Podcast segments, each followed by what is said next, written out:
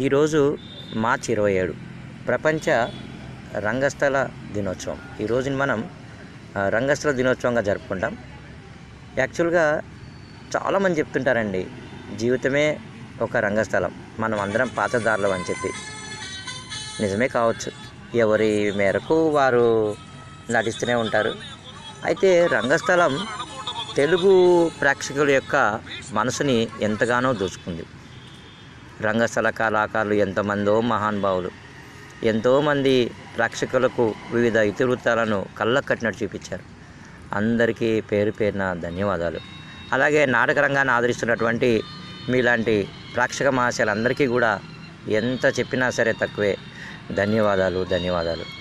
అలాగే నేను కూడా ఎంతో కొంత ఈ నాటక రంగంలో నాకు కూడా అవకాశం కల్పించినటువంటి మా గురువులందరికీ కూడా నమస్కారం తెలియజేస్తున్నాను. మమ్మల్ని ఆదించినందుకు మరీ మరీ ధన్యవాదాలండి.